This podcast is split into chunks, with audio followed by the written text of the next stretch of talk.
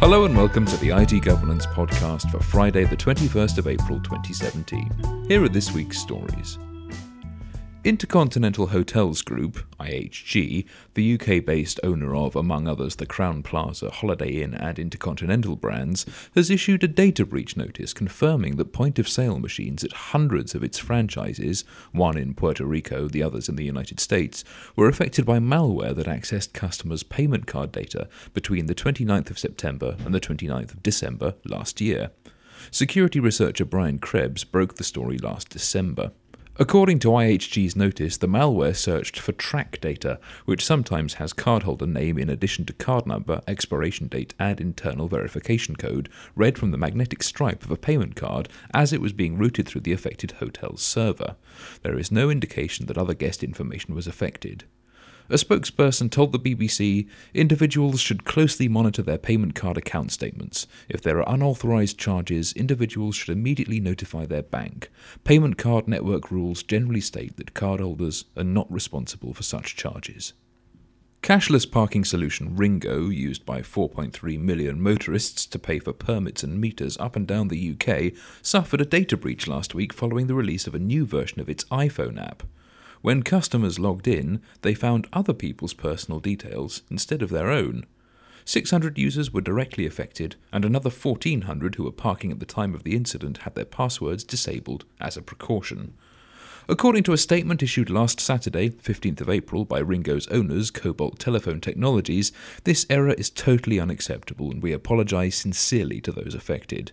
We can assure customers that no usable payment card information was displayed, only the last four digits were shown. Some personal data could have been visible, e.g., name, and vehicle registration. It would not be possible to use another's account to pay for a parking session. We take the security of our customers' data extremely seriously, and a full investigation into the root cause has taken place so that this issue will not happen again. We followed standard data incident procedures and submitted a report covering this data issue to the ICO. We also contacted by email, phone, and SMS those affected.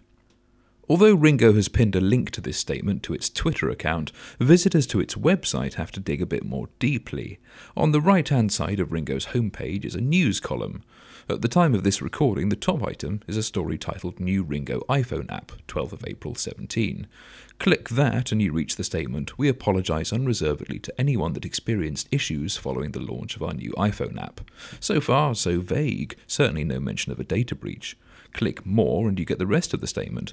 Those directly impacted have already been contacted by email, text, or phone call. If you've not been contacted but still have concerns about your account, please click here. Still no mention of a data breach. Clicking that link takes you to the statement issued by Cobalt Telephone Technologies.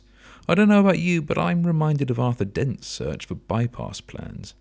Another company that warned users this week that their details had been affected by a data breach is recipe sharing site allrecipes.com.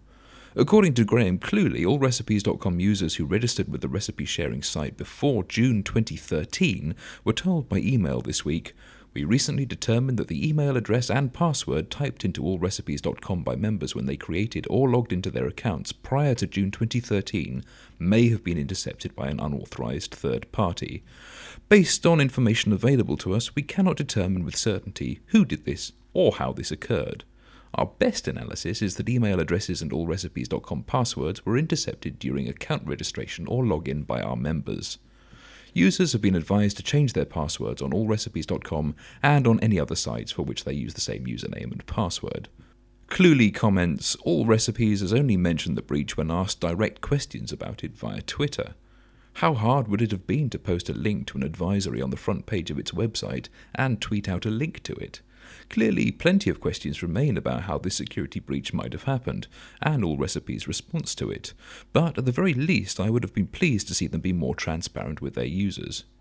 There is actually an FAQ notice of data breach on allrecipes.com, but it's so well hidden that I only found it via a third party.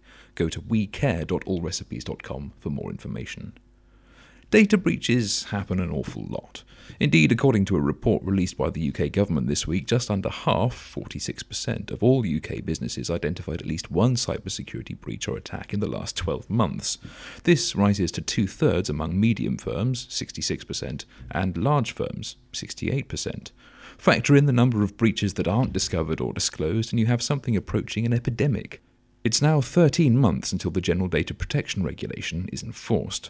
From May 2018, any organisation that processes the personal data of EU residents will have to abide by a number of new requirements or risk huge fines if a breach occurs. Have a look at itgovernance.co.uk slash GDPR for more information. Well, that's it for this week. Until next time, you can keep up with the latest information security news on our blog. And don't forget that IT Governance's April Book of the Month is our best selling GDPR pocket guide, the ideal resource for anyone wanting a clear primer on the principles of data protection and their new obligations under the General Data Protection Regulation.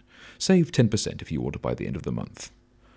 Whatever your cybersecurity needs, whether regulatory compliance, stakeholder reassurance, or just greater business efficiency, IT Governance can help your organization to protect, comply, and thrive. Visit our website for more information, itgovernance.co.uk.